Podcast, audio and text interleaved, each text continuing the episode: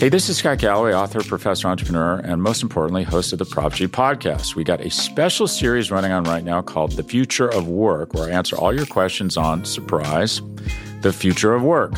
Questions including what are we missing when we work remotely, or how do we handle work life balance when a major opportunity comes knocking?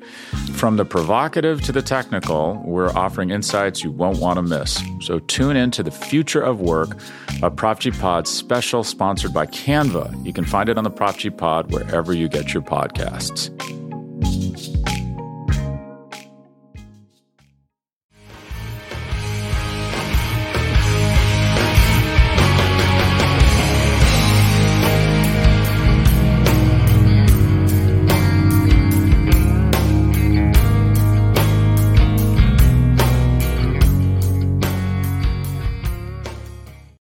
Well, what is going on, everybody? Welcome. In, he's already excited. Welcome into the Hump Day Hotline, brought to you by the Market Dominator on the Buffalo Rumblings Multicast Network. My name is Joe Miller. I'm one of the hosts of the show. You can find me on Twitter at Joe Miller Wired. That over there is my guy, Jay Spencer King.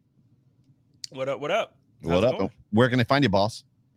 Oh, they can find me on Twitter at Jay Spence the King. Same, everybody, same. Every, you see it on the screen. You see every, it on the screen. Everybody knows that. Everybody knows that. Jay Spence, how are you today? How is how is Hump Day, first place in the AFC East, beating the Patriots soundly?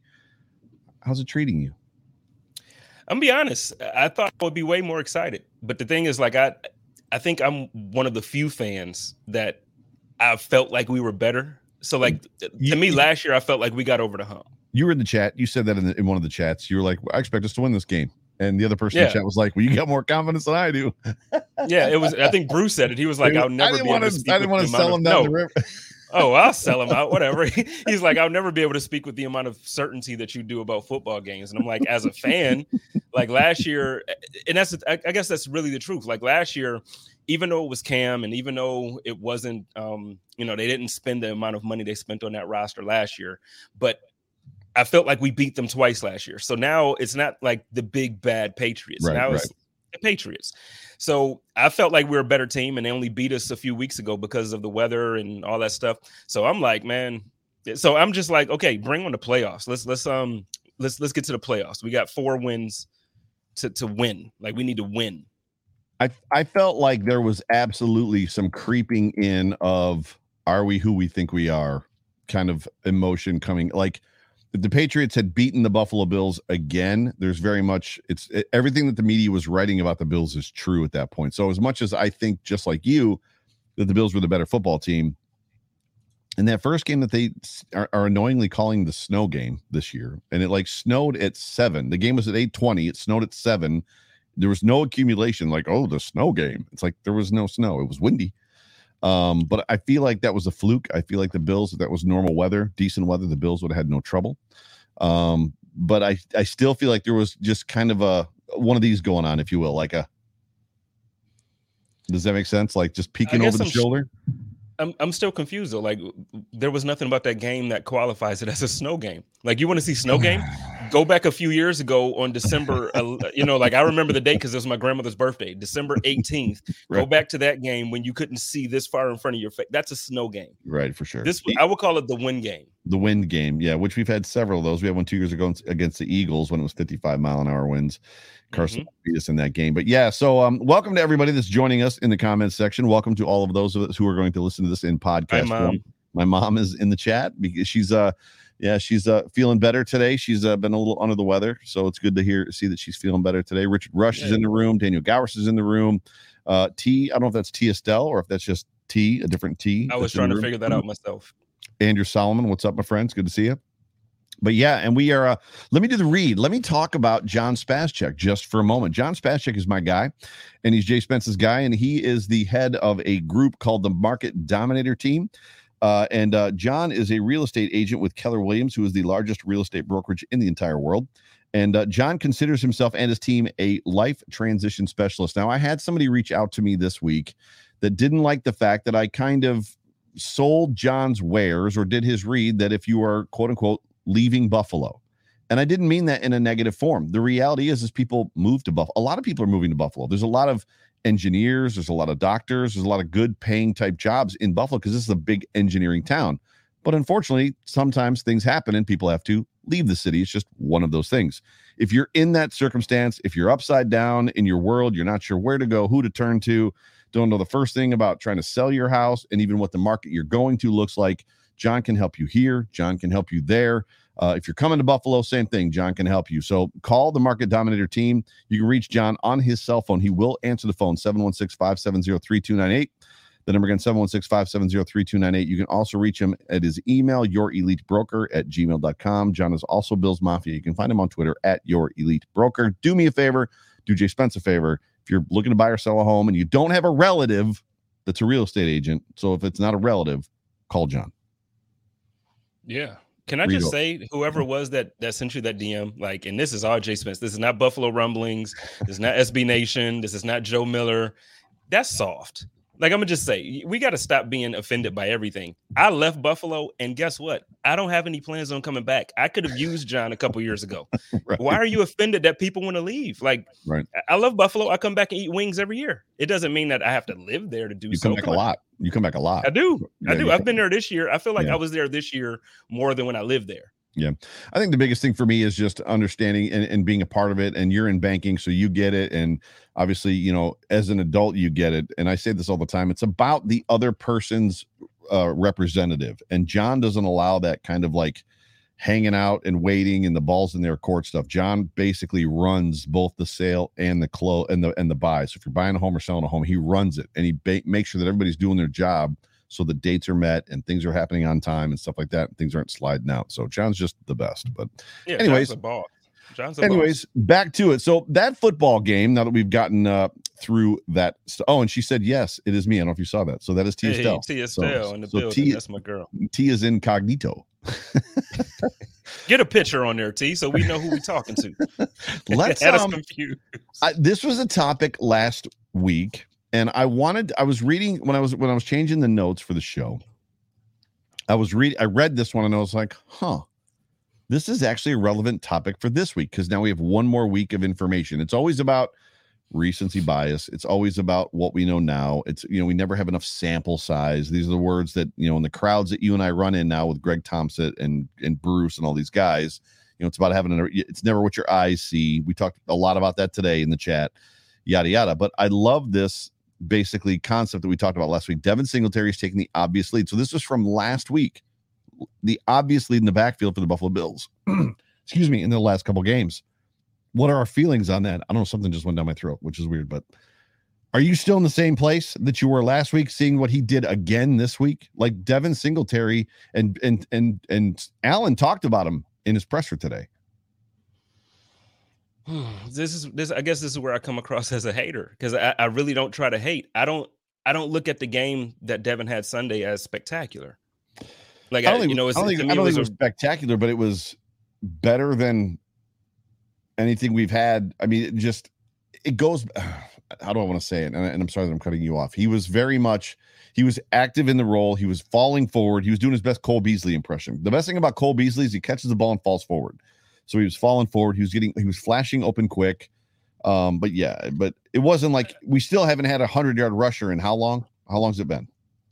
I mean, it's it's yeah. I'm, I'm so yeah, it's been a while. But, a while. but then the thing is, like when we say, so like last week's game, not the one that just passed, but the one prior, that was a a very good game as a running back in the Buffalo Bills uh, offense. Yeah. This last yeah. week, um, listen, 12 carries for 39 yards and one touchdown. I, I, just can't say like that's a good game.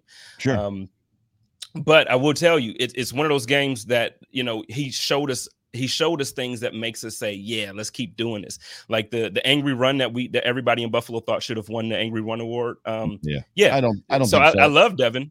I thought Damien. Yeah, Harris I don't think so run, either. I thought Damien Harris's run. If you're getting in the end zone, it's better. And Damien Harris's one run into the end zone where they I'm like, why why are the Bills stopping this guy? But yeah, the, I thought that one was almost better. But the one that won, there was a couple good ones out there. Obviously, the Montgomery one was good.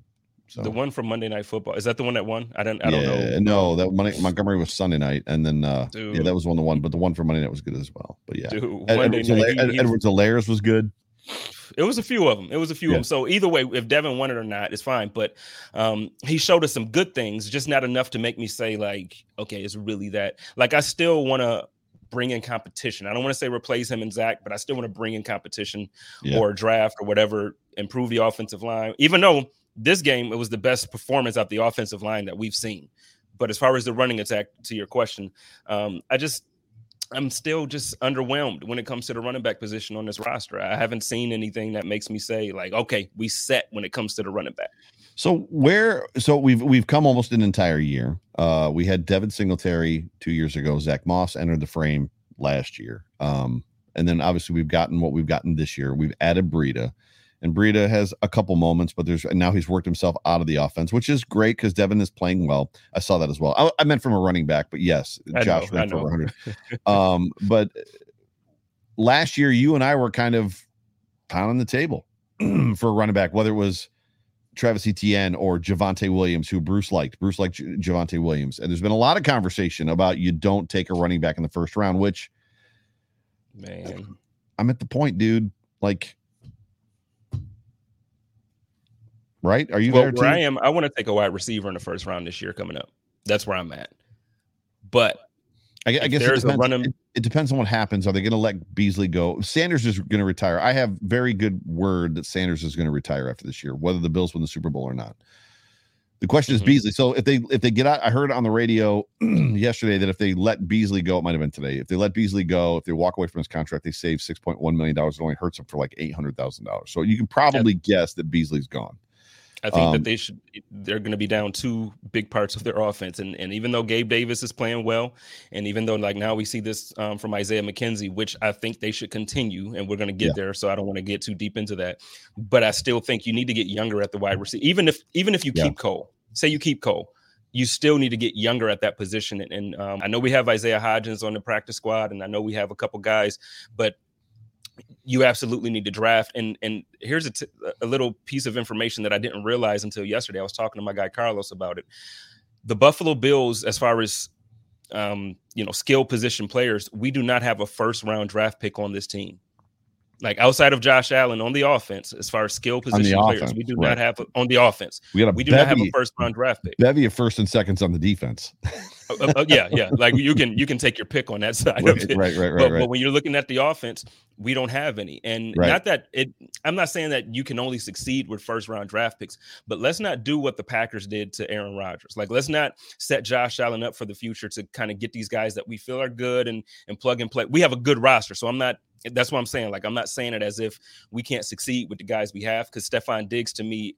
He looks better than a first round draft pick. Like he looks like one of those Yeah. guys where it's Yeah. like everybody knows you need to draft this kid uh, he developed into that. So I'm not I'm not speaking down on any of our guys, but there's also something to be said for teams who aggressively try to help their superstars win. Get Mm-hmm. a guy in the first round who you know is a solid home run hitter. And the, and I know I'm probably going to get yelled at about the offensive line because we need guards. I think we should kind of take care of that the same way we took care of not not necessarily make them the highest paid, but the same way we brought in Mitch Morse when there was a need at center. Yeah. I don't trust our I don't trust our coaching staff to develop offensive linemen anymore. Cody Ford was a was a complete disaster. I do not trust him. Bring somebody in in free agency who you know is better than everybody in the draft. Like unless there's a hit, like you know, same thing. If there's a Nelson coming up in this draft, you draft him right. every right, time Right. But I just don't trust those guys to develop anymore. I, I want free agents when it comes to that. Let's draft a wide receiver round one or, or running back round one. Get somebody in there. Well, it's always going to fall to the board. So I I I, li- I love living in the world where we're not drafting for need. We're drafting not. Uh, I don't know what the word is. We're drafting. We're drafting because this is the way the board fell. So I, you know, best player available, and I don't know that the Bills necessarily do that either, even though they say they do. So when you hear the conversation, well, the guy that we wanted fell to us. It's like, well, wait a minute. You said you just BPA. What do you- If you if you're going BPA, there's not really guys you want. You're just slotting guys, right? These are our slots, and we're picking here, and this guy's available that was we slotted at 27 we're picking 31 or 30 right i mean isn't that how that's supposed to work versus that's the guy we wanted it's like wait a second um for me when it comes to that yes we need a guard i don't know that I, I don't i don't know that i'm taking a guard in the first round um i think a guard can be picked up in the second round the hard part for me is just when i see running backs make offensive lines better when when I watch running backs make, eh, you know, you've got you've got the the two you've got different molds. You've got the mold of New England, And New England just runs a scheme and they find the guys that'll run their scheme. And whatever running back they put back there, Damien Harris, BenJarvus Green Ellis, pick a dude. Antowain Smith, who's a bust in Buffalo. Like whoever they put back there is going to run their run their brains out. And then as soon as that guy goes to another team, Sony Michel, he's a shell of what he was with the Patriots. So that's one thing. The Bills don't have that. They're not that. The other one is you draft a running back that makes the guys in front of you better. And the Bills don't have that guy either. My man Daniel says if the running back is good enough, like Henry Taylor, you take him in the first round. And I think we're both in agreement with that. Yeah. It's just it's one of those things where it's tough to tell it's tough to tell because so for instance i loved the the prospect of travis etienne coming out of right. the draft. Right. And um and i'll be honest uh cj spiller sold me more on him but i loved him anyway. Right. And now we didn't quite get to see what he is because of the injury but I was all in on on drafting him. Or could you imagine if this Buffalo Bills team had Najee Harris? You know what I mean? Like, like give me give me one of those guys. When you um, but when you when you look at Najee Harris, you look at Javonte Williams, and we'll just use those two as reference points because they were available this year. And and I don't think that either of them, Javonte Williams went after the Bills picked. After, Najee yeah. Harris went Najee Harris went first. So the could have moved up and gotten gotten Williams. They would have had to move up in the first to get Harris, which we probably none of us would have been necessarily happy with. However, when you look at uh, cut angles, cut speed, right, downhill motion, and just burst. If you put Najee Harris or Javonte Williams on this football team right now with the holes that they're starting to give Devin Singletary, you got to wonder it's going to be better than it is with. I mean, I and we both like Devin. This isn't a crap on Devin Singletary session. There's no, just keep an Devin. Keep right, right. Yeah, there's just an ad. We're not saying get like, rid of them. When you're talking about burst and you're talking about getting through, it just, I'm just at the point where what this offense is really missing, right? Outside of a guard. I just is, think and, I'm over the whole concept of running back by committee. Now, you know, like because around the league you see it and you see some some people succeed or some teams succeed with it, but I think you really only see teams succeed with it when you have guys that are of a certain caliber. Like we right. look at Cleveland, right? And in Cleveland, is like they can have one guy out injured and, and, it doesn't matter. The run game is still strong. They can have a guy, you know, it doesn't matter which one. Right. And even their third string running back is a very good back. So right. when, when you have a team like that, yeah, but when you're talking about you know, Devin Singletary and Zach Moss, who, by the way, Zach Moss is coming off of a foot injury. Who, so I still, personally, I'm not giving him an excuse or an, an, an, out for anything, but I still don't think that he fully trusts himself when he's running that ball, which is why on plays where everybody's like his vision sucks. I don't think it sucks. I think it's that he knows his limitations. So he doesn't want to do certain things to make things worse. He's just trying to, you know, and, and yeah. listen, if that's, if that's something that he's not ready for it, and maybe it's on the coaching staff to not play him if he's not ready, but but look, I would absolutely love to get a, an explosive offensive weapon in the backfield with Josh because we see what Josh does and we see mm. what Stefon Diggs does, mm. and you see what. So when you have guys like that, and then you have somebody that you absolutely have to worry about in the backfield, it, it it's it's it's just it's a headache for teams. It's it, I mean it's it's it is legitimately hashtag wildest dreams land. But imagine Josh Allen with a guy like Marshall Faulk a guy like LaDainian Tomlinson, a guy like Thurman Thomas, a guy that can like run and catch up the backfield and can take over a football game. You got Josh Allen and that guy, right? And Stefon Diggs. You're talking about an unstoppable. It's almost it almost and, and Dawson Knox, who has now Knox. developed into a top. Uh, you know, I don't want to reach too much, but like a top five, top seven tight end in this league. Right. Um, you, you got you got a top five at almost every position on your offense. Yep. Come on. It gets to the point where the it gets to the point where the offensive line matters less with that much talent. And I and I know what people are going to say. Well, you got to have a good offensive line. There's only one team that I remember in my lifetime that had an amazing offensive line and amazing talent around them. It was the Dallas Cowboys from the early '90s. They had a ridiculous offensive line. And they had all those weapons. It's it's never both. It's it's always this or. You never have both. One team, in my recollection, yeah. for three or four years had both. One team, Dallas, early '90s. That was it real quick, I just want to send a shout out real quick to Sosa Dixon. Um, so my cousin CJ, and I don't know if everybody remembers from last season when the Buffalo Bills played against um, the Baltimore Ravens in the playoffs. I had my yeah. cousin CJ on the show, yeah. and then prior to that game, I had his father on when we played against the Colts. They were in Buffalo for Christmas, and uh, he's been hyping me up. So Sosa's on here saying that he's been following for some time. Thank you so much for following and, and being a part of the show. And uh, again, shout out to my cousin CJ and my uncle Clifford for uh, for holding me down out there. Nice. Love it when the fam shows up. Yeah, next, yeah. next, and this goes along right with what we're talking about. So, everybody, by the way, you're listening or tuned into the Hump Day Hotline on the Buffalo Rumblings Vidcast Multicast Network, brought to you by the Market Dominator. Jay Spencer, myself, just talking Buffalo Bills football. We're we're kind of talking through the foul or the uh the uh the last game against the Patriots, kind of in a in a, in a sort. We're gonna move on to the Falcons game here in a second, but before that, the offensive line played better than they have all season. I don't think anybody is going to. I mean, you sent me the the the link to Josh's presser, and you could even mm-hmm. see it on him. Like those guys played amazing. Yeah, like it, it was on him. You could see it on him, like it was coming out of him. No uh, sacks. With, right, no sacks. With that, Bates was at left guard. Mm-hmm. What is what is this? I have strong opinions. It came out Sunday and Monday. What where before I give mine, what are your thoughts on what this line should look like going forward? I think it should look like exactly what it did Sunday. Like right. if you had your best game with that combination, then then you try it again to make sure it wasn't a fluke. Right. And the thing is, we, it's not that it was just your best game; it was your best game at against at the time the number one ranked defense in the league.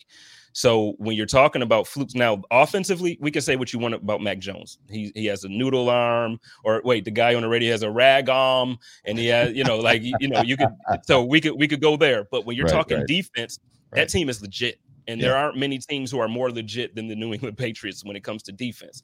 So to have that game against that team out of, in New England at that, I, mm. I, think you you run that back this this weekend against Atlanta. You run that back next weekend when we play against the Jets. You run that back, and I don't.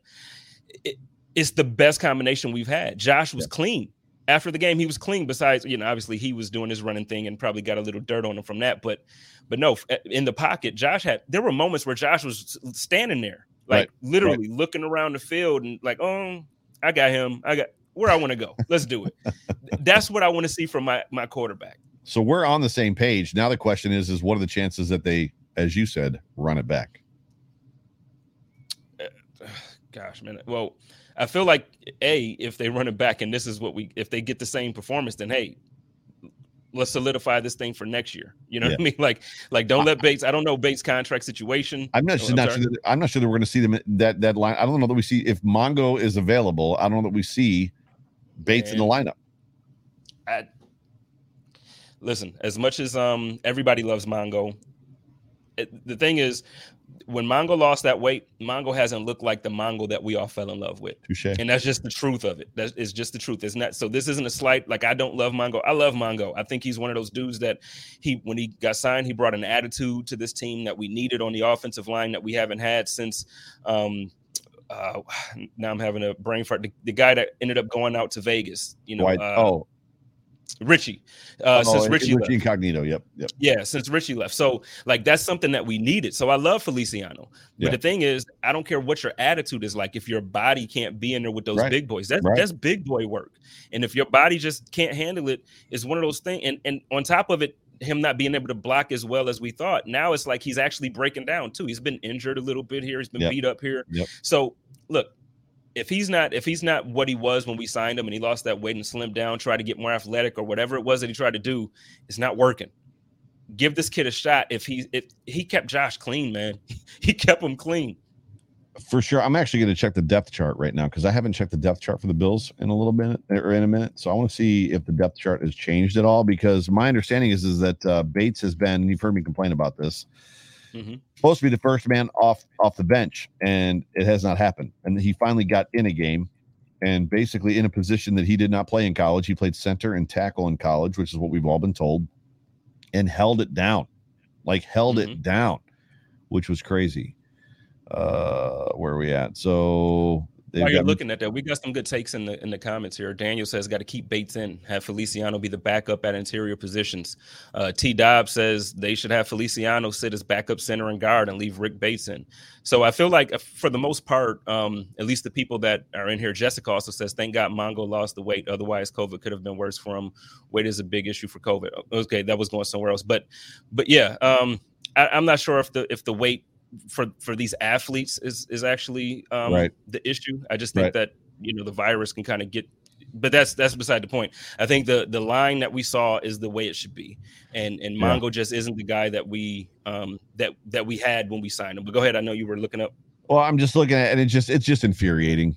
um, it goes back to what I had said. I, I brought it up on the on the overreaction show, and then I brought it up on the Fina show, which is that you know Spencer Brown is or not Spencer Brown, but uh, Ryan Bates is supposed to be the I, it, yeah. It just the backup to every position, first guy off the bench. They've got him as a backup center, and that's all he is on the on the depth chart is a backup center.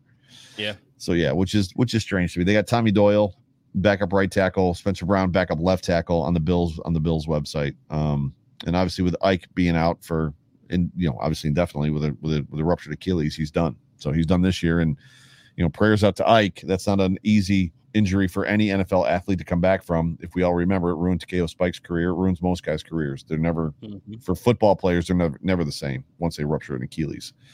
So yeah, but I I, I just uh I think you got to go with the five best guys. And to me, that he showed that they just Josh talked about. It, they communicated better. Like they're just everything was better. Were you gonna say something? You, yeah, because I kind of got annoyed when you said that. Not at you, but it, when you say we got to play the five best guys, I think that's the thing that ticks me off with this coaching staff mm. is because you know coming out of the offseason, there's no way the five best guys started this season. No. So you mean to tell me Cody Ford? No. And and, and again, I, like you, everybody knows I love Cody, but there's no way Cody was playing better than Daryl Williams or even even Spencer Brown or now we're seeing Rick Bates. Like there's no way. There's no way you can tell me that they put the best five combination on the field. Right. And if so, if they if they really believe that those guys were the best five to give your team the best position or the best chance to win, then I really question this coaching staff. Well, I feel it, like it's, it's pilot. It's, go ahead. No, yeah, you're right. It, it, you feel like it's politics. Sorry, I didn't mean to cut you off. Like that was a great way to say it. It goes back to the show we did last week with Ruben Brown, and Ruben and John both said going from right to left is almost impossible. Almost impossible. And you and I talked about it last week in the show. And in the presser, Dion Dawkins said, you were at the Cardinals game during the press conference, I'm sure, because I think you went last week. Um, mm-hmm. In the press conference, Dion said at the beginning of OTAs, they flip flop guys around on the offensive line so that everybody's familiar with every position. And it, and if, if you listen to a potential soon to be Hall of Famer and the guy that played next to him for seven years, they would tell you they wouldn't say it out loud, but they would they would say enough to infer to you that that's a horrible idea. like yeah. that's an awful idea. Why would you do that? And it goes, to, in my opinion, to speak to why this offensive line seems not Dawkins, not Morse, probably not Brown on the right side. Why do they seem unsettled, tentative, not secure in their role?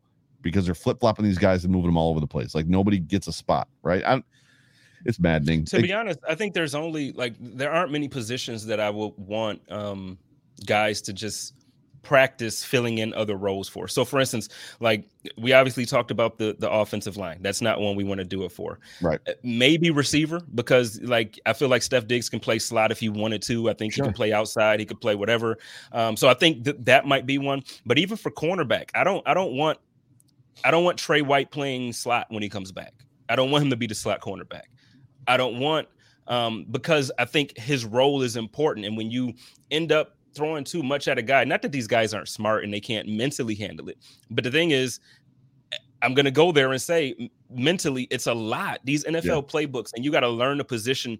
You have to learn to play from different positions. It's not yeah. easy to maintain every week, especially right. when you're changing game plans and you're trying to interchange things. Let these guys just go out there and play the position that they were drafted or signed to play.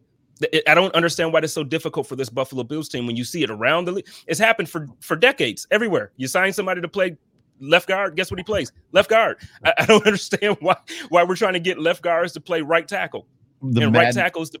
Yep, the maddening part, and I brought this up to John on Tuesday on Monday, and he picked up his phone. He's like, "Well, I'll just send a text message to," because pretending like he's got some inside guy that he can say something to because I had a good idea.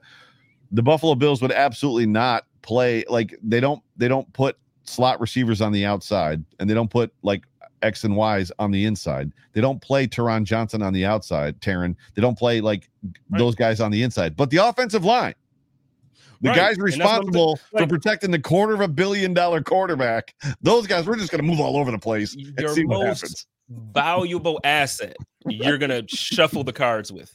Right. Okay. All right. So that's that's where I say, you know, it's like it, at moments I really do question the coaching staff because it's like the most important piece Right. You know, and you can look around the league and you can look at teams where where coaching staffs and front offices have failed the quarterbacks by not protecting them. Let's look yeah. at Russell Wilson. I think Russell Wilson, uh, prior to this season coming in, I'm like, yo, Russell Wilson is one of the best quarterbacks in the league. Russell Wilson is this. Russell Wilson is that. And now, and he complained vocally. He came out and was like, look, there's offensive line. we got to get it better. We got to do better. Right. And they didn't address it. They didn't fix it and then he missed games now because he got hit and all this stuff. You, you got to protect that. If yeah. you don't protect your court, why do you think Tom Brady really left New England? Because uh, they didn't give him weapons and they didn't have an offensive line. Right. Now, two years after, and I get it, the the cap space, their situation was different. But two years later, they could spend money and splurge. But Tom Brady wasn't about to sit there and spend the last four or five years of his career getting beat down. Who wants yeah, to do that? Yeah, he's got one of the best centers in football now. He's got clearly one of the best wide receivers like groups in football now. Like, yeah, he's he's got a great defense, which he had in New England. It's just it's borderline maddening. So I don't know what the answer is, and I don't know what we're necessarily going to see um this weekend. I hope with all everything in when when they trotted out the first grouping, which was Spencer Brown, uh, Ike Boettger, Morse, Williams, and then uh, who was on? The, and then it was it was was it it wasn't Tommy Doyle. Who was on the outside? Who was on the, on the right side? Uh, I have it in my notes. Anyway, and then when Ike got hurt, when they when they it just everything changed. I was so happy to see they put the line back to what's normal, which is Dawkins on the outside. Right, that's what it mm-hmm. was. So Dawkins went to the outside left tackle, which I know that he was coming back from COVID again. Morse, Williams, Brown. When when I saw that, I was like, yes, like this is where what needs to happen. And then Bates, and I was like, and then sure enough, it just I don't know, man. It just we'll we'll see. I guess we'll see Sunday. We'll see against the Falcons. And I, I haven't done any work, any prep work on the Falcons at all. So I'm totally unprepared as far as just knowing what their defensive line is like, knowing what they're like uh, defensively. I don't know if you've got any insight at all. Well, before I go there, I want to I want to fix something that I said earlier. I said like let's lock this thing down for next season if this is the best line that we got. I still uh, let me let me take that back. Um, that was out of emotion in the moment. I still want to fix the line to where we're able to run. Yeah, and I, I even though we saw great protection for Josh Sunday, I still don't think that that combination is the best overall. But you know, for what we're trying to do, if they really want to run the ball with Devin or run the ball with Zach or whoever we get back there, you're still going to need a little more. Mm, and I don't know what it is. I don't know what. I don't, I don't know, but we still need to do that. As far as as far as these Falcons, man, I, to be honest, offensively, eh, for them, I'm not too concerned. Their defense is is okay. They have a, yeah, they have yeah. some good schemes there, but I think I think this game is is one of those games that you walk into it and it's like it's a good matchup for us. It yeah, even I don't want to go overboard and just be like, yo, we gonna thrash these dudes. We gonna beat. But the thing is, what they like to do, we defend very well. What we like to do, they don't. So right, right. it's just one of those things where it's just a very, very good matchup for us. And um, to be honest with you, the only person on offense that I'm worried about is Cordarrelle Patterson mm, because mm, he's a sure. big boy. He yep. runs that ball, and that seems to be our weakness when it comes to defense. But but no, I'm not. I'm not um, at all. And I know, I know the Jaguars beat us, and I wasn't concerned about them. Listen, that was a fluke. The boys wasn't ready. The boys know what time. The team knows what time it is. It's, yeah. it's playoff time. Every game is a playoff game to this point. Yeah, for sure. And T Dobbs uh, has a comment. Thanks, thank you for the comment. I just want to address this. He says, or she says, I don't know if it's male or female. I apologize. The only logical reason for holding Bates in reserve is because of his position flexibility. I agree to a point. I agree that that's a great thing when it's a luxury, but when your offensive linemen are going down left and right, and you're struggling at guard, including last year. And I asked this to John, like Brian Winters was collapsing the right side of that line because he was so bad, and and and Ryan Bates was on this football team. So at what point? Well, we want to save Ryan Bates in case you know Mitch Morse gets hurt. Okay. Well, what if you go one and three in four games because your guard play is so bad versus going maybe three and one?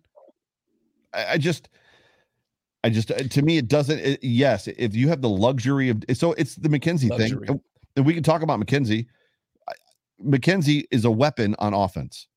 Good lord, did we see it this weekend? And we saw it last year, all through the year, to include the Miami game. Well, when they made him the punt returner and kick returner, all of a sudden he's like, can't use him on offense anymore. Got to protect him. Okay, great. And then we bench him for ball security reasons, and we make him inactive, so he's not even available. I just. Mm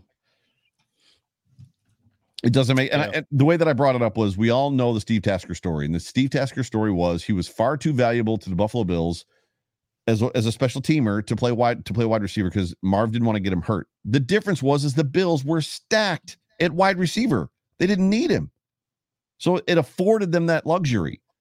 The Bills don't have that luxury in offensive line. If you have terrible guy, not terrible. If you've got guys that are sub performing, and you've got a guy on the bench that you're holding there because well, he's position flexibility. We just don't want to get him hurt in case the center gets hurt.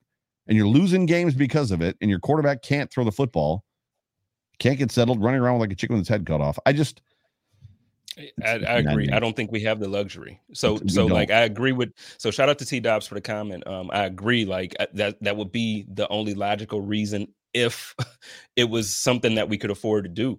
When you're going into, we, we can't afford to get Josh extra hits and possibly right. injuries. We can't afford right. to lose games. We can't afford it. So right now, there is no logical explanation for me.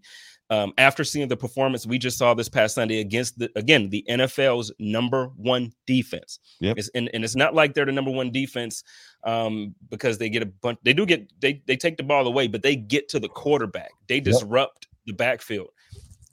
We, they did a good job this Sunday. You run that back. You run that back. You want a conspiracy theory? Sure. So part of the reason that they played well was Judon did not play well. Matthew Judon was he was outside of going around and kind of like taking cheap shots at people. He just didn't play well. Monday, first thing, Matthew Judon Judon is put on the COVID reserve list, mm-hmm. and there's a lot of speculation out there that he had COVID Sunday because of just where his energy level was at, and they may have either not tested him or just a conspiracy theory. Just throwing that out there for you. So yeah. some some something to think about. But uh, I'm gonna throw up the uh, the uh, injury report uh, today. So the Bills practice today. They did a walkthrough, as you can see from the starred point down there. Bills conducted a walkthrough practice today. Uh, so there's only two guys that did not practice really for the most part, and that and they were uh, due to illness. Vernon Butler and then Jaquan Johnson. Uh, clearly, uh, what you would call it, Jer- Jerry Hughes at a vet rest day and then the other guys just kind of dinged up here and there. So it was nice to see Devin obviously play full uh, full full participant. But uh, with that, as far as that goes, the Buffalo Bills are getting back four players or have gotten back four players from COVID due to the new COVID rules, which is that players only have to quarantine or be out for five days, regardless of vaccination status, if they show no symptoms and test test out. So they're getting Cole Beasley back. They're getting Gabe Davis back. Mm-hmm and we saw what I, Isaiah McKenzie did. And I think we are all on the same page with where we were trending with Gabe Davis in this offense versus Emmanuel Sanders. Man, what a nice problem to have. Back to that luxury, um, that luxury word we were talking about. but see, to me, I see it differently, and maybe I'm being overly critical, but I see it differently. I don't think it's a luxury. Mm. I think you need to put Isaiah McKenzie in the offense, and I, I think Cole Beasley um, I'm not saying that we don't need to play him. I'm not saying that he shouldn't be on the field because I think he's a very good weapon for Josh. But I think if you look at if you look at the body of work for the entire season, yeah, he's had four or five games that he looked like Cole Beasley. For sure. And there's been mostly for the season, he hasn't looked like Cole Beasley that we all loved last year and the year before. Like it just hasn't been the same. So mm-hmm. for me, you need to get younger and you need to get faster. And when you look at Isaiah McKenzie, he's both of those things. And I've been critical all season, all mm-hmm. season about special teams. Yep. But one thing that I have been saying, get this guy back in the offense. Have, He's a critical part of the reason have, why we're not successful in the red zone. He's a critical part of why we weren't successful on fourth down. And then again, against the, the NFL's number one defense, yep. you see what happens in the red zone when Isaiah McKenzie's on the field. You see what happens on fourth down when Isaiah McKenzie's on the field. I, I, I, honestly, I think you keep Beasley on the field, but I think you minimize the opportunities and maximize the opportunities when it comes to McKenzie. Yeah, I, that, that's just where I am. You pull up super chat up, chat up, and then I'll go. I'll I'll, I'll jump on what you said. Uh, Triggs, Triggs said Vernon Butler is the Brian Winters of the defensive line. I'm, I'm gonna stay away from that one, man let it let it, what has said let it be done. Or was it so it has been said so it be done? I, I don't know what the word is like or the phrase is but yeah so i mean do, we, do we even need to jump on that one? The hard part for me with this whole situation is, is i think i don't think it's an either or i think it's a it's it's a this and situation. They're two very different players. Uh, mm-hmm. mckenzie is not cole beasley and my first argument no. that mckenzie is not cole beasley is this. Nobody that is even the biggest Isaiah McKenzie fan in the entire world is going to give him an $8 million a year contract. Nobody is. Cole Beasley earned. And we were all like, yes, bring us that Go. guy. Like That's a deal. That's a deal. Bring him. so they're they're two very different players. Now, is Cole Beasley getting a little bit old? Sure. Um, has he been nicked up this year? Obviously, the rib Mhm. thing. Yes, he's been nicked up this year. Have there been problems with the offense and sputtering and things just aren't right? Absolutely. Mhm. It's got to be a this and. They they both have to play. They bring two different elements to the offense. They're very they're different players. Cole Beasley is still leading the league, I think, in like yards of separation versus any other wide receiver in the league, which he's led the league forever in. That's just one of his things. He gets open. I, I want to see them both. I don't. I don't need to see one or the other. I want to see them both. The, the difference for me, right? The difference for me is I want to see Gabe Davis more than Emmanuel Sanders, and I love Emmanuel's leadership, and I love his words, and I love his voice, and I love who he is and what he brings to this locker room in the sense of I've been there before. But Gabe Davis is a is a body that this team just doesn't have, which is a big physical presence on offense. Uh, Outside of little Knox. different. I'm Go a ahead. little different than if if you're if you want to see which I'm fine with because I love Gabriel Davis, but if you want to see more Gabriel Davis, then for me, I'm I'm gonna say I want Sanders and Beasley to split those those snaps in the slot. Because to I, me, I could be okay with that. um, I could be okay with yeah, that. like because I, I love Gabriel Davis. Like give him all the snaps that he needs. Like this guy, and it seems like as the game goes on, the more touches he gets, the better he gets every week. I don't know what's going right. on with him, but I love it. I love that energy. But um, but for me, if if if we're gonna if we're gonna take snaps from anybody, um, again, I, I think we need McKenzie there. I think we need Davis there. You obviously need Diggs there. I'm not. I'm not. Um, I'm a little bit more. I, I'm higher on Sanders than I am Beasley this season because there were a few games in the beginning of the year that we would have we wouldn't even have been in this position right now if it wasn't for Sanders. Sure, but I don't I don't know what he's given you over the last eight weeks, nine weeks. He's if if um if you really look at it, he's given you quite a bit. But the thing was, it was also at a time where Josh wasn't being protected. That's why I said you have to have watch all these games in context. Yep, yep. And and Josh didn't have the he didn't have the line he had Sunday. Uh, so there were times where you you can clearly see for all of you who um like film heads and you watch the all 22 and all that stuff, you can see times where Sanders is doing everything that Sanders is supposed to do Sure. and we just didn't have enough time to get him the ball. Same thing with Diggs. Same thing. There's been weeks where you're like, the what the heck true is for- wrong with our offense? the same is true for Beasley. I mean, that same thing goes for Beasley. no, no, it doesn't. How can that same rule not apply to Cole Beasley? No, I mean it, it applies, but what I'm saying is th- there's also you me and you earlier, you and I were talking about the eye test. The eye Yeah. test tells you that Beasley this year does not look like Beasley last year and the year before. So I mean, I- I just I, I- don't know. Like I, I know I, that- would I absolutely love to see Sanders in that. I don't know where that blame goes. I don't know if it goes on Beasley or if it goes on the offensive game plan and the schemes because they're. I haven't seen Beasley run a route that he out, outside of that that that dig route that he runs or that little that comeback thing that he does. I mean, I haven't seen him run any of the routes that he ran in 19 or 20.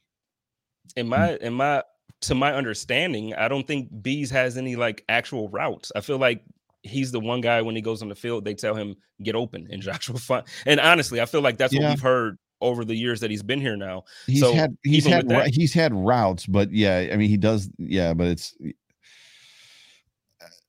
I, I, I think for, for for me, there's a big part of this offense does not look like the 2020 offense. It did on Sunday. it, it has since the end of the second half of the Bucs game. Since the second half of the Bucs game, this offense is starting to look like what we saw in 2020, outside of way more screens and checkdowns because they're running cover twos, which is fine. Mm-hmm. Or they're playing against cover twos. I just feel like that what we're seeing from Beasley is more scheme related and plan related than it is anything Could else. be. I mean, it seems I'm like you're, uh, you're running a cover two shell and you got Cole Beasley on your team, it seems like he'd be open every down. But that's just me. But uh, but I also think that again, and and and it, and it also this could be my fandom coming out too. I just think Emmanuel Sanders uh, for a long time. I, I wish we would have got him when when they first originally wanted him. Uh, when he left Denver, they tried to sign him, and he ended up going to New Orleans. I love I've I've loved Emmanuel Sanders for a long time. And, Sure. You know, it's a tragedy that he went down there at the end of Drew Brees' career. Because Right. could you imagine, like, really seeing Emmanuel Sanders and Drew Brees together, man? Like, that would have been beautiful. yeah, it would have been something. And uh Andrew Solomon says that Beasley led the league in receptions the first four games of the year. So led the league. Wow. He didn't. I mean, okay. I'm, again, I, I try my hardest not because I don't hate in, on any of these guys. I No, love my no. guys. We're having Uh, fun. well, no, but the way I was, We're well, not no, the way I was about to say it was going to make me sound like a hater, so I, I had to bring that back. Um, but the thing is, is like I can, you can. Uh, there was a funny stat that I think I sent you guys. That um, no, I, I sent it to the other chat. So there was a thing that was like, you know, you can watch the Patriots game and you can see Mac Jones uh, have 11 straight completions, and then the, the camera zooms out and they're at their own 35 yard line. It's like to me, that's what it comes like at the beginning of the season.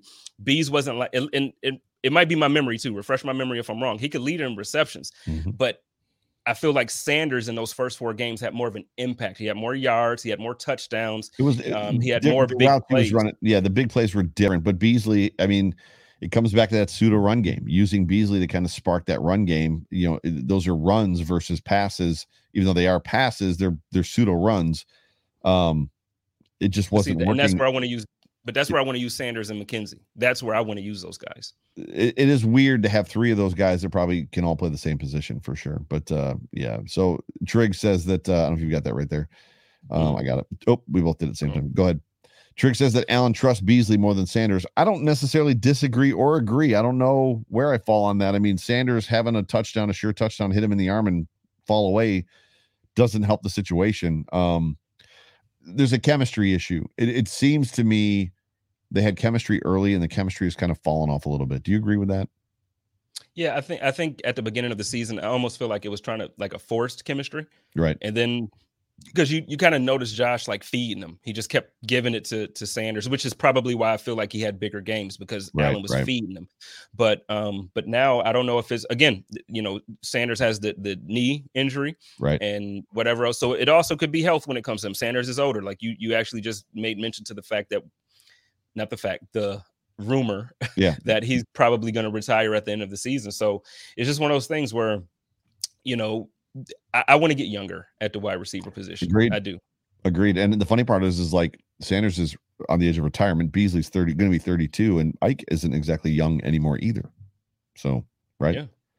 Turning our full attention to the Falcons game. So, what are the chances that the Buffalo Bills win out against the Falcons and the Jets? And what do we need to see from them to feel confident going into the playoffs? I thought this was a fun topic. Um, I need to see more of what we've been seeing, which is that offense. Josh used the word urgency. And I think if you remember, I may have said it with you on this show, week six or week seven. I just felt like there was no urgency from that offense. They were just like, eh, we're going to play football and probably beat you. And now they're very much in a mode of, oh crap, we have to beat them. Yeah. Agree? I would agree. I think it's the urgency, like hundred percent. But I also think what it comes down to is um, on t- on top of the urgency. So I'm agreeing with you, but I'm adding Yeah, to it yeah, by saying yeah. I think it's also one of those things where they were embarrassed. So on top of the urgency, I think they were embarrassed to, to lose those two games. We lost, in, and I know it was the weather game and all that stuff. We lost to New England, and then we went down, and then we lost to Tom Brady. Right. And like, yeah, the second half of the game, we outplayed them and we Yep. should have won that game. And however you want to, if you want to blame the refs, fine. If you want to blame whatever, whoever you want to blame for that loss, that's fine. But I feel like embarrassment is always one of those tools that that teams end up using as fuel heading into the playoff in any sport, not just not just football, but I feel like you could see it all over the Bills where it's just like, wait, we're better than this. Like, what are we doing? Right, we're right. losing games 14 to 10 to the New England Patriots with Mac Jones with that rag McCorkle. arm. Like that's who we're losing to. McCorkle. So yeah, so I mean I, that, that's where I'm at. I, I just think um, so yeah, the urgency with the embarrassment com- combined is going to be a dangerous mix for teams that we're facing. We're about to destroy teams, and the defense has already been doing their job all year. Yeah. So what do you need to see to just to be comfortable, confident? So we beat the Falcons, we beat the Jets. So what is the difference between feeling confident going into week one of the playoffs, home game? If the Bills win out, they're going to win the AFC East. They're going to get at least one home game. Uh, Mhm. Feeling confident in whoever their opponent is versus not be just feeling like row. What do you need to see? I'm already there. I'm already there. so more, so like me, more of the same. Yeah, just just keep keep doing what you've been doing for the last ten quarters. Gotcha. That's I'm what I gonna- need to see. the- who they asked did they ask Josh that? They asked somebody that question. What changed? It was in the presser today, right? What what changed in the last Josh, 10 quarters? Josh. Yeah. Yep. Yeah, that was when he said urgency. We just felt like, you know, we everybody realizes what's in front of us. And it's like, well, it's nice that you figured it out now. I guess Well, better now I- than week 18. but I'm there. Honest to God, I'm back to where I was heading into the season. So when I was saying like, "Hey, this is our we can win the Super Bowl this year. Yeah. These last 10 quarters, I'm back to after seeing us beat up the number one defense in the league.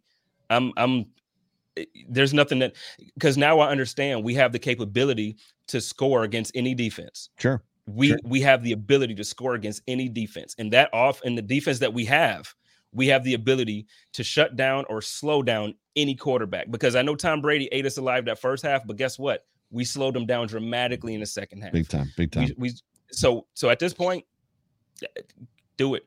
And, and and with this offense scoring the way that they're scoring, let's see those Colts again. You know why? Yeah, we got punched in the mouth with Jonathan Taylor. He got five touchdowns on.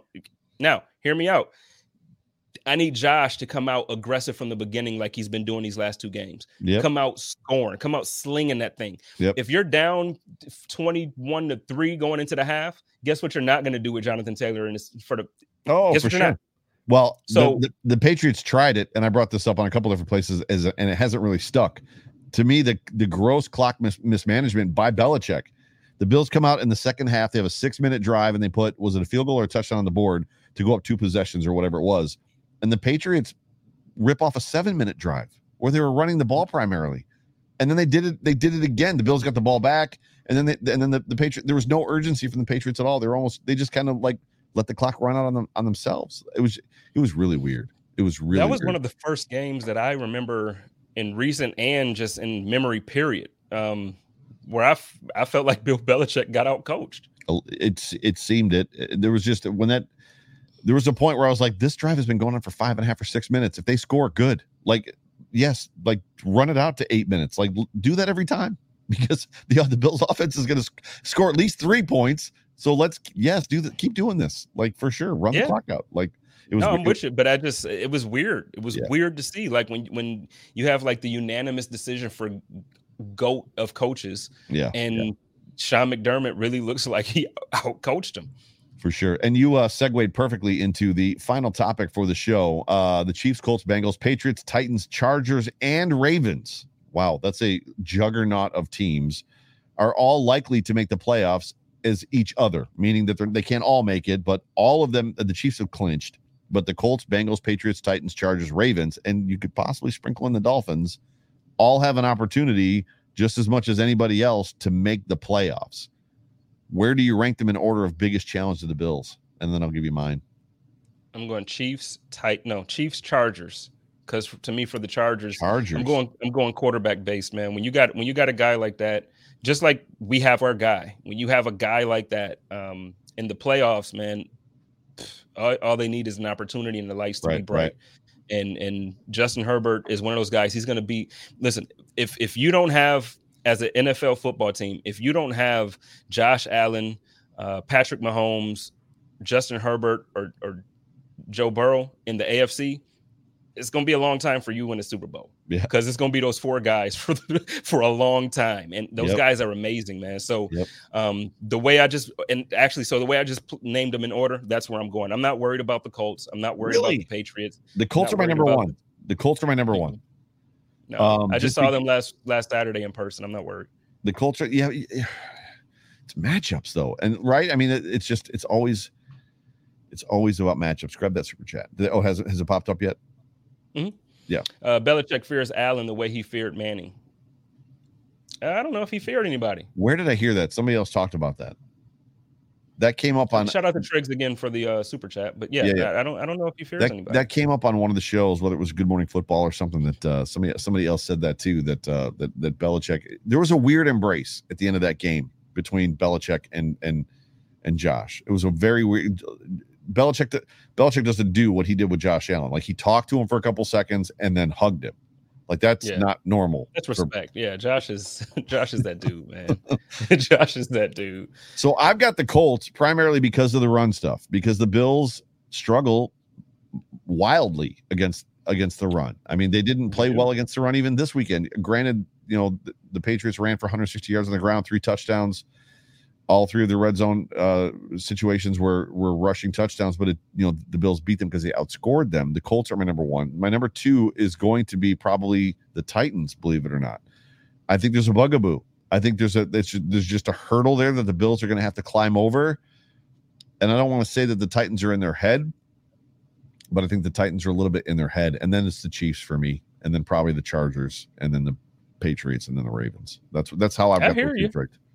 I hear you and I respect it, but as far as the Titans, I don't look at the Titans as a threat for a couple of reasons. One, Derrick Henry will be back, but after being off that amount of time with that type of injury, there's you have to literally be Adrian Peterson for me to believe that you're going to just jump like young Adrian Peterson, right. that you're going to just jump in after an injury like that and then Right. lead your team to the Super Bowl in the playoffs. I don't see it.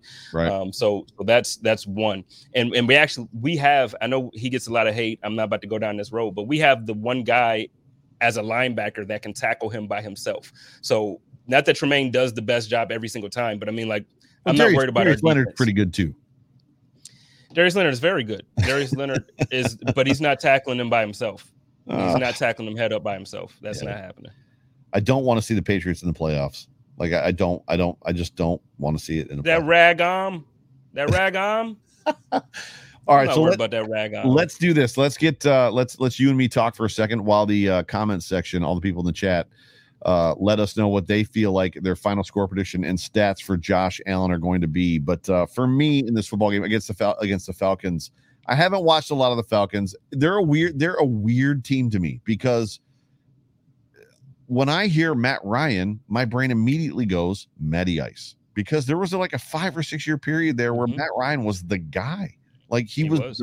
and not that he was going to Super Bowls and winning, but he was the next big upcoming quarterback. When they did the hard knocks with them, I loved his attitude and his moxie. I loved who he was as a quarterback. Clearly, you know, they've got some running back issues. I don't know who this team is. I haven't done a lot of study on them.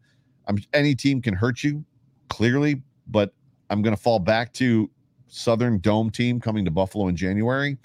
And as much as the weather's probably going to be mild, probably low to mid 30s, it's not going to be crazy weather. It just I don't I don't see this as a game that's going to like work out well for them from a weather standpoint. I think the Bills win this football game probably in the mid 30s to somewhere in the teens. That's probably my score prediction, like a 32 to 17 or a 32 to 14 or 13 or something like that. Josh Allen probably having himself a day, probably another 300 bills, 300, 300, 300 yards for probably two, three touchdowns. What are your thoughts? Yeah. I, I, kind of agree with you um, as far as like what the game is going to look like. I, I, I feel like it's going to come down to us being, um, we're going to have to really, really stick to our fundamentals. And, and by that, I mean, we can't go out there and- and get sloppy because it's the Falcons. You know what I mean? We have to maintain all of our tackling lanes and we got to maintain like, so everything that you're supposed to do, we got to do it. Yeah. But I think it's going to be 27 10 Bills. I think Nice. the Bills, um, you know, I think Josh has a day, but I think I also think that it's getting to that point where they're going to try to get up big early and then kind of reserve guys. I think we're going to, I think we're going to see our backup quarterback this weekend. Yeah, as everybody, so Sheldon Cole says uh 30, 25 37, 312 for Josh, two touchdowns, Bills win. Uh I Mike 23 says Allen, 270 yards, two touchdowns, one running TD, which I'd love to see a rushing touchdown from Josh Allen. Uh Mike Real Eye says 28 of 43, 46 yards, three touchdowns, one rushing touchdown. Uh, and then the Mike also says 36 20 Bills. I love this. Uh, and I want to segue lastly. Uh, Andrew Solomon says, I'm from Atlanta. The Falcons pass a lot and run through Corder, uh, Cordero Patterson. AJ Terrell is a certified lockdown corner. So you wanted to bring up in this show just some like back and forth between one of our dudes and one of Cordell's. Uh, is it Cordero or Cordell? I always say Cordero. Yeah, Cordero Patterson. I think that's what, what it is as well. But between him and Stefon Diggs, so there was a little bit of a exchange between the two of them, not between the two, but through the media, and then you kind of had a little spicy take there. Well, not t- more so a question. Like, uh, so on Twitter today, uh, Cordell Patterson. Obviously, I, I feel like the team. I feel like Atlanta might be in Buffalo already because uh, Patterson tweeted out like, "Diggs, are you going to send me some wings to my hotel?" And Diggs jumped in quick, like, "Yo, let me see what I can do. Let me make a Right, couple right, calls." right. And they have this weird bromance, even though not weird, but they have this bromance dating back to their days in Minnesota. And I just feel like um, those type of relationships, especially those public relationships like that, often turn into free agency conversations. Like, you know, he's Yeah. going to be a free agent. And eh, listen, I'm not, I'm not, um, I'm not against Patterson being in the backfield. Right. Like, RB one. we're starting to see big, shows up. tall, The day he shows up, Yeah. RB one. but we're starting to see these big Amazon running backs. You know, Right, you look at Derrick Henry, and I'm not comparing Patterson to Henry, but Patterson by far has had the best year of his career this year. Yeah. Now, is that because he's on a team that isn't as good? So, you know, everything runs through him. So of course the stats are going to be there, or is it that he's really having a great year? I think he's having a great year. I don't I don't want to I don't want to crap on Atlanta that bad. I think Atlanta, um, they have some players. I love their rookie. Um, the kid that they drafted fourth overall. I can't think of his name right. The, the tight end. Uh, Oh yeah, yeah, yeah. Uh, Pitts. Pitts. I love Pitts, but Patterson to me this year is the star of the team. He he he did everything on on punt and kickoff returns. Yep. I yep. know now we have Stevenson there, and I, I'm okay with Stevenson. But if you get somebody like Patterson for punt not. kick punt I'm- return, I'm not right now, but that's okay. Keep going. you're not okay with, Pat, with Stevenson. No. Where's the flash we saw in the preseason? In the preseason, I said to you, the Bills are in a situation now because they let that guy return kicks that they can't put him on the practice squad. And then they like put him on IR for six weeks and buried him, which was fine. But as much as he averages 15 yards per return, it basically I, I run the open space and then run into a guy. I'm waiting for him to find a lane. He hasn't found a lane yet. Ike was better at finding the lanes in the in the in the return coverage than than he is. It just I think the mm. expectation for special teams again, like so now this is the reverse problem of what we had when at the beginning of the year when we had Isaiah McKenzie back there. So, you know, everybody's like Isaiah McKenzie's this, that, and the third. And I'm talking about Andre Roberts was so consistent, so consistent. consistent. He didn't score a touchdown last year. He didn't. Mm, and that's okay by me. And Yep. the reason why that's okay by me is because A, he didn't put us in bad situations. And B, he constantly gained. Even if it was only five to 15 yards, he gained. What Stevenson has been doing since his first game now, he's consistently gaining. He's given Yeah, us yeah. 10 yards, 15 yards. He's not, yeah, he had the first muffed one. I don't have, I don't have, every time they punt the ball, I'm not sitting there, please don't fumble. I'm not Agreed. doing that. Agreed. I was doing that with McKenzie. So for me, you average 15 yards on a punt return, by all means. I just want to see a lane. Andre Roberts didn't score, but he had a 30, he had a 45. Like he found those creases in the re- in the return coverage, and neither one. And Ike did too. I, I just need to see it, but it is what it is. Daniel Gower says Bills win 34 to 13. Men in the kitchen says uh 31 17 Bills. Josh Allen for th- uh, 325, three touchdowns. Uh, where was it at? Uh, I'm gonna oh, agree right with here. Jessica here real quick too. Oh, my bad, real quick. Uh, I'm gonna agree with Jessica real quick too. She said Stevenson is making sure he catches the ball first. He knew he knows if he fumbles, he's on the bench, and that's I think that's consistent with. I. I agree. like, that. I, I agree with that. you out of here. I agree with that. Sheldon Cole says, "Glad I found this channel again." You know what, Sheldon? Jay Spence and I are glad you found it too. So Shout out to Sheldon. Is that Tyrod in the picture? Shout out to Sheldon. Let's go. That was Tyrod, wasn't it? uh that is Tyrod. Yep. Ty God, let's do it. Yep. That's my guy. still one of still one of my favorite moments ever. I've told you about it, and I don't remember who they were playing, but uh, Tyrod Taylor is uh, behind center, or I think he was in the shotgun actually, and I don't remember who it was. Was taking a long time to get lined up, and you heard him through the television yell, "Get on the line! Get on the line!" Like he's yelling at his tight end to get He on the line. He's a great leader. I feel really bad for the way his career is kind of like Agreed. going and in and out Agreed. because he said like I just wish he I wish the talent level matched the man that he is. You Yeah. know, like he Yeah. he's he's just such a such a good dude. Uh, sure. shout out shout out to Tyrod, man. So why don't you? uh We're at a one, one hour and two minutes. Why don't you uh, feel? How do you feel about closing us out tonight? Oh, let's do it. Um well first, this is the last show of the year. You're crazy. Before we close this out, this is the last show of the year, and it's been a wildly successful year Yeah. for Buffalo Rumblings as a podcast network, as a YouTube channel. Um, the Give growth numbers. that we experienced this year Give the was insane. Give the numbers.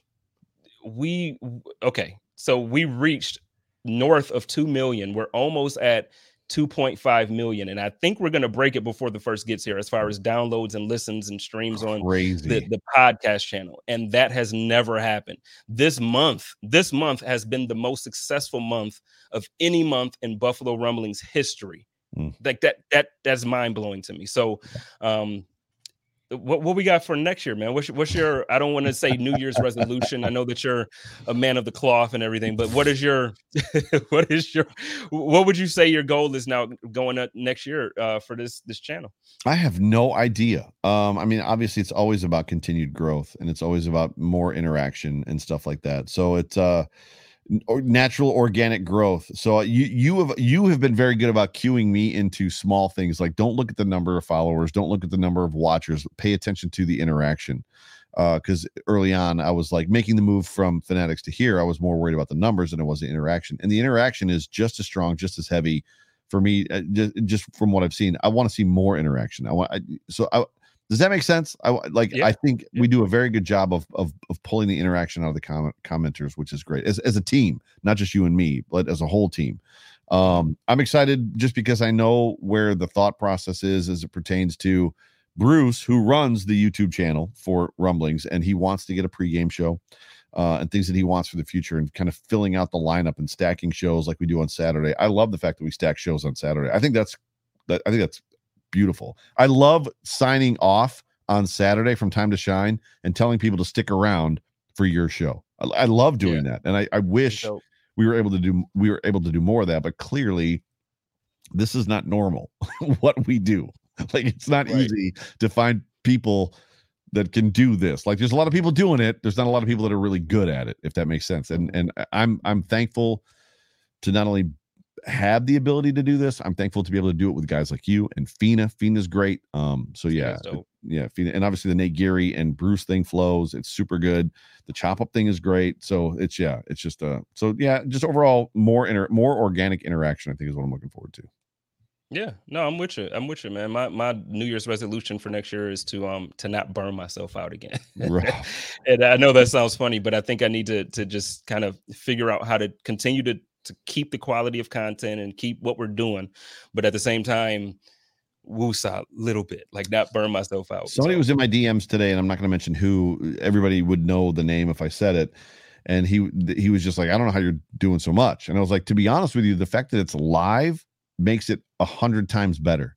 If we pre-recorded all this stuff and then I had to edit it and like and then post it, live is just the fact that it I just I just download it and throw it up. Like I bounce it and throw it up. It makes it so if I had to edit four shows, I would be doing four shows. I'd be doing one. You know what though? Um, and this is not a brag. I guess it is. It's a humble brag in a way. I, I feel like that's part of what makes us great though. Like the reason why I'm proud mm-hmm. of you, myself, Bruce, um, just everybody is because what we do is not even those guys over at um, like every network, Cover One, Fanatics, yep, yep, yep. Uh, the Buffalo market, the Buffalo market as a whole, we do live shows, and so that means like there is no make a mistake, go back, edit it, and nobody sees it. Like we can't we can't embarrass ourselves. You yeah, know, like yeah, this yeah. is a live broadcast. So, you know, I'm super proud of that. I'm super proud of of everything we've done. So, um, I was just about to throw that up. We got the Mafia Sports Report. Uh, shout out to them. I, again, we have so many great content creators and so many um, great teams. Uh, but it says, I'm not superstitious, just a little stitious. Uh, but I do switch jerseys after each loss. I'm now 2 and 0 in my Peerless Price jersey. And I think Joe kind of went back to the Boho Magic there. Oh, he's yeah. kind of in a good good Boho way Mojo. since he went back. Yeah, so he went back to Boho Mojo. I went back to the Boho Mojo. And last year, so Boho's number is nine, right? Mm-hmm. Number nine.